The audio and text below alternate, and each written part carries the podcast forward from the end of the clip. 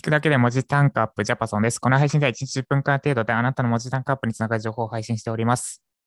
ということで、毎週火曜日は恒例のコラボ配信ということで、今日もゲストに来ていただいております。よしきさん、挨拶お願いします。どうも、2歳のゆっちゃんとノマド生活している元英語教師のデジタルマーケター鳥山よしきです。ゆっちゃん、挨拶する？どうぞ。ドーンイェーイイェーイはい、よろしくお願いします。俺も息子を参加させたいけど、散歩に来ました。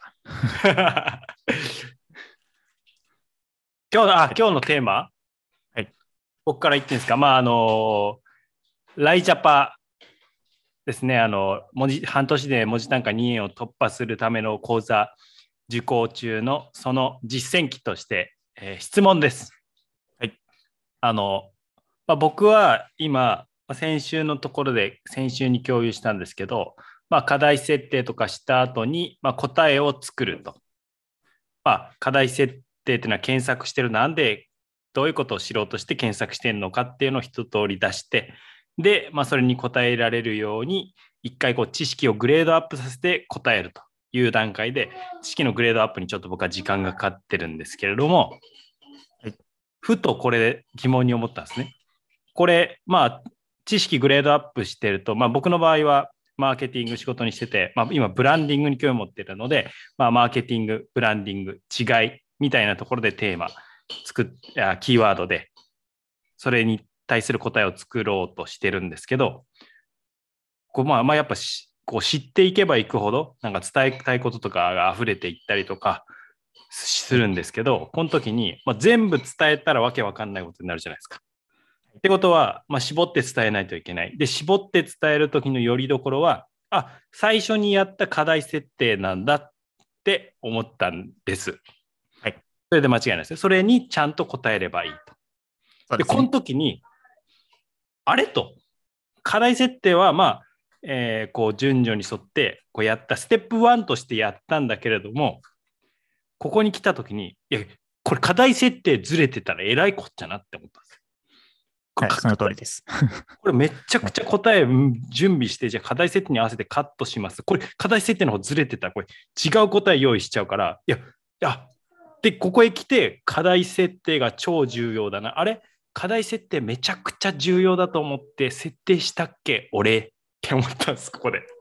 だからこれが、はいまあでも、あの、チェックもしてもらって、で、1個質問も足してもらったんで、えーまあまず OK だって思ってるんですけど、これ自分でね、ライターとして受注受けた時に自分で課題設定してこう進めていくわけじゃないですか。その時にこれ自分で、あ、これでいいよなっていうのは、これはもう経験的な、まあ経験的なところはもちろんあるけれども、なんかこう客、客観的なっていうか、何かこう、それがいいよねって納得できるような基準とか、よりどころみたいのってあるんですか？それとも、こう経験で優れてる人にチェックしてもらいながら成長していくしかないのか。ちょっとその辺を伺いたいなって思います。課題せ、つまり課題設定の正しさの判定の仕方というか、はい。うん。いうところですね。はい。で、えーあれですね、課題設定について補足すると、例えば Web ライター、ワードってキーワードがあったとすると、まあ、Web ライター初心者の人がググってるだろうみたいな状況で、で、Web ライターにワードって絶対になきゃいけないものなの？とか、あとは、ワード何に使うの？みたいな問いを設定していく。それが課題設定です。まあ、どんな状況の人がどんな疑問を持って検索しているのかですね。で、その問いが正しいかどうかをどうやってなんか判断するための何かあるのかってところですね。で、えーっと、まず最終的なところからいくと、問いが、課題が正しく設定できていたかどうかは、SEO の順位を見ないと最終的には分かりません。本当のところは。なるほど。本当に一番最後ですね。まあ、ななんで SEO の順位が最終的な、なんだろう、テストでいうあの何点でしたみたいなところになる、なりますと。で、ただそれだと何のヒントにもならないので、はい。えーっとですね、まあ、多分一番分かりやすいのは上位記事です。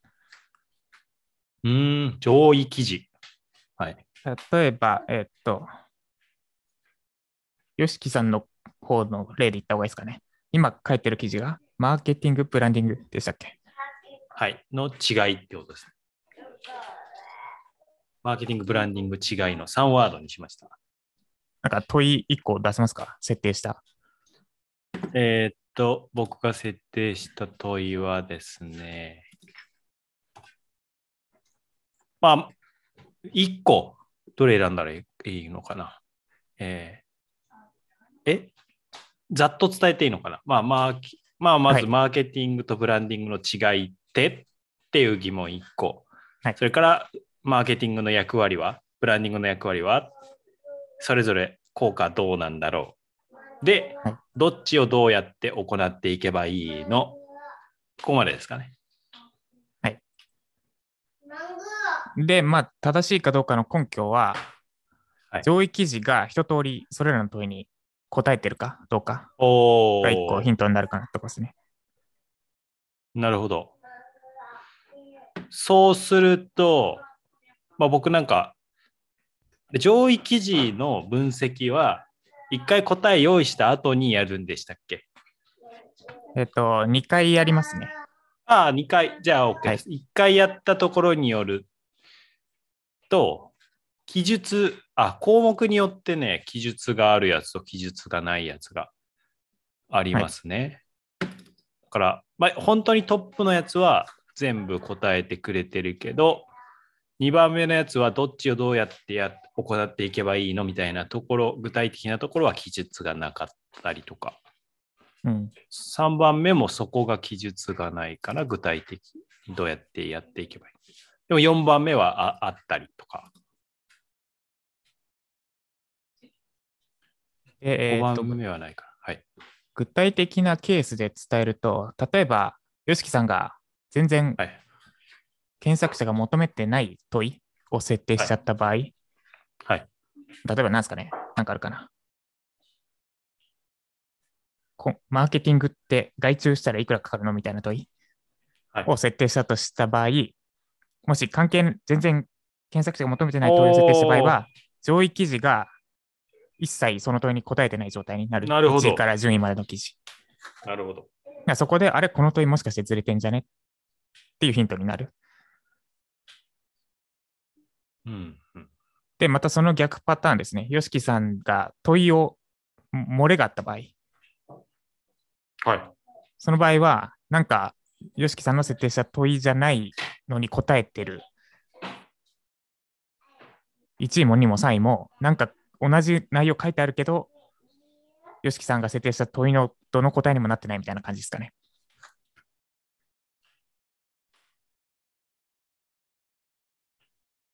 え、どういうことですか？今のーっと、分かんなかったんですけど。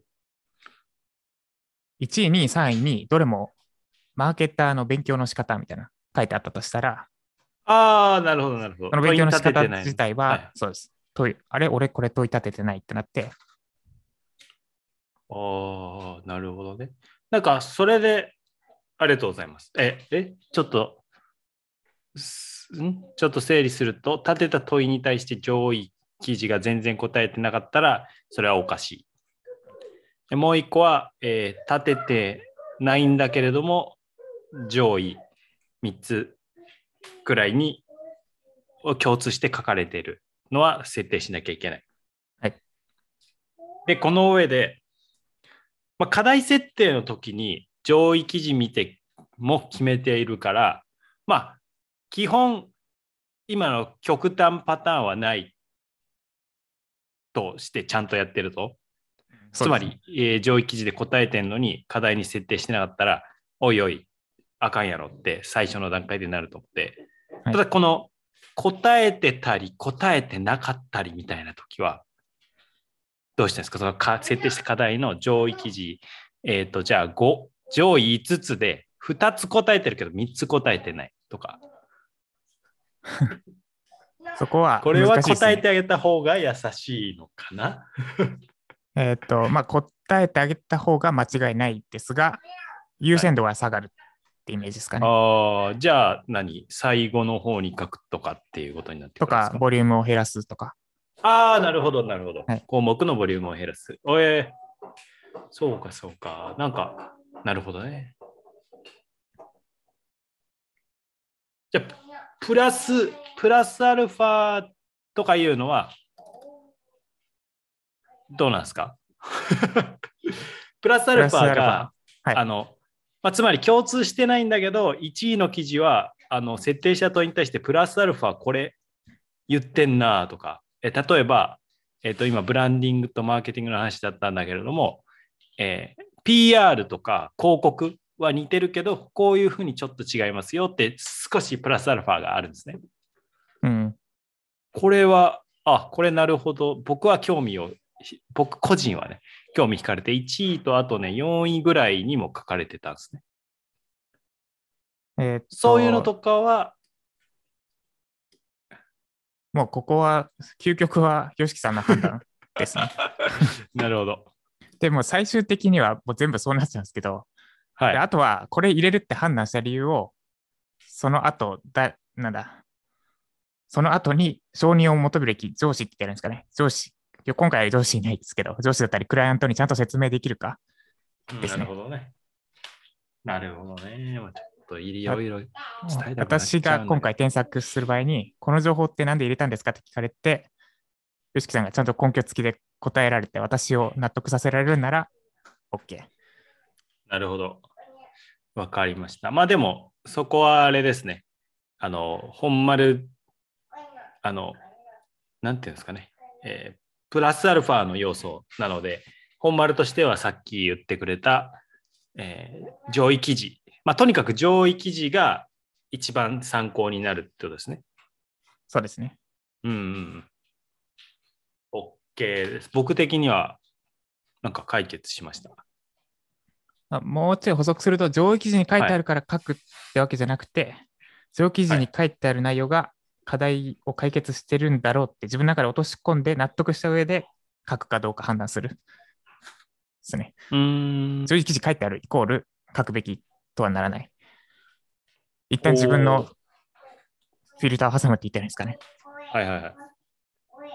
じゃないとな、るほどね。これ1に書いてあるから書こうってなっておしまいになっちゃうんですよね。なるほど、なるほど。うん、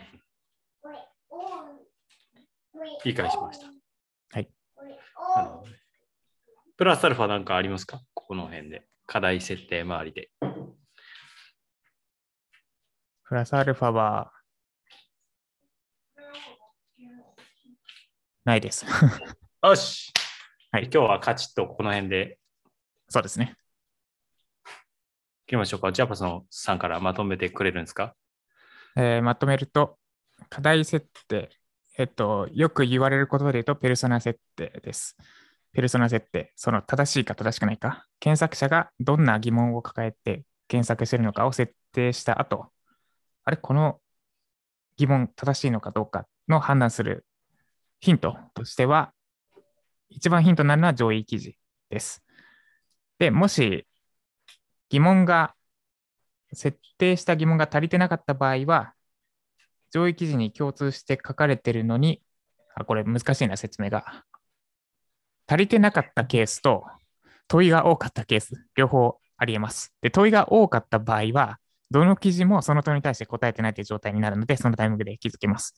一方で足りな足りてなかった場合は、例えば、マーケターの年収はみたいなのを1位から5位、全部の記事に書いてあるけど、年収はっていう問いを設定してなかったみたいな場合は足りてないってことなんで、その問いを足すっていうふうに気づけます。なんで最大のヒントは上位記事なんですが、1位に書いてあるから書こうとか、3位に書いてあるから書こうみたいに書いてあるイコール書くべき内容って判断するのはちょっとはしょりすぎ。書いてある内容を見て、あ、これは検索者の悩みを解決するのに役立ってるなって判断できるのであれば書く。判断できないなら削るって判断もしうるってことを忘れないようにしましょうって感じですね。はい、はいちなみに今聞いてて思ったんですけど、あのまあ、僕、ウェブライターとしてライティングスクールとか学ぶところに他に学んだことあるわけじゃないんで分かんないですけど、他でもこの課題設定、ペルソナ設定っていう名前なのかは、こう、重要視されてやるもんなんですか？ちょっとその辺わかんないです。他は、ペルソナ設定は説明されたり、一切されなかったり。一切されなかったり。はい。結構ざっくりだったりします。えーその上位記事で共通して書かれている内容を洗い出しましょう。でプラスアルファで、なんだろうな。例えば、入れ替えキーワードって言って、入れ替えキーワード。えーマーケターブランディングだと、あれかな。ちマーケティング、ブランディング違いだと、例えばマーケティング、まあ、別のブランディングじゃなくて、なんか、マーケティングと、なんですかね？PR とか？あ、そうです。違いとか、はいちょっとキーワード変えて、ググってみて、で、そこに書いてある情報を参考にするとか、やって、情報を足すみたいな。なるほどですね。だ他のえ講座は上位記事分析の比率がもっと大きいかもしれないですね。うーん。ライジャパだとあくまで参考にするスタンスですけど。まあ上位記事に重視を置きすぎちゃうと、そこの領域を出ないみたいなことなんですかね。そうですね。そのレベルが低かった時とかに。はい。うん。で、結果、なんか似たような記事ばっかりできてういって、ん。SEO 全体のレベルも上がっていかない。なるほど、なるほど。ありがとうございます。です。以上、課題設定の正しさをどうやって確かめるのかですね。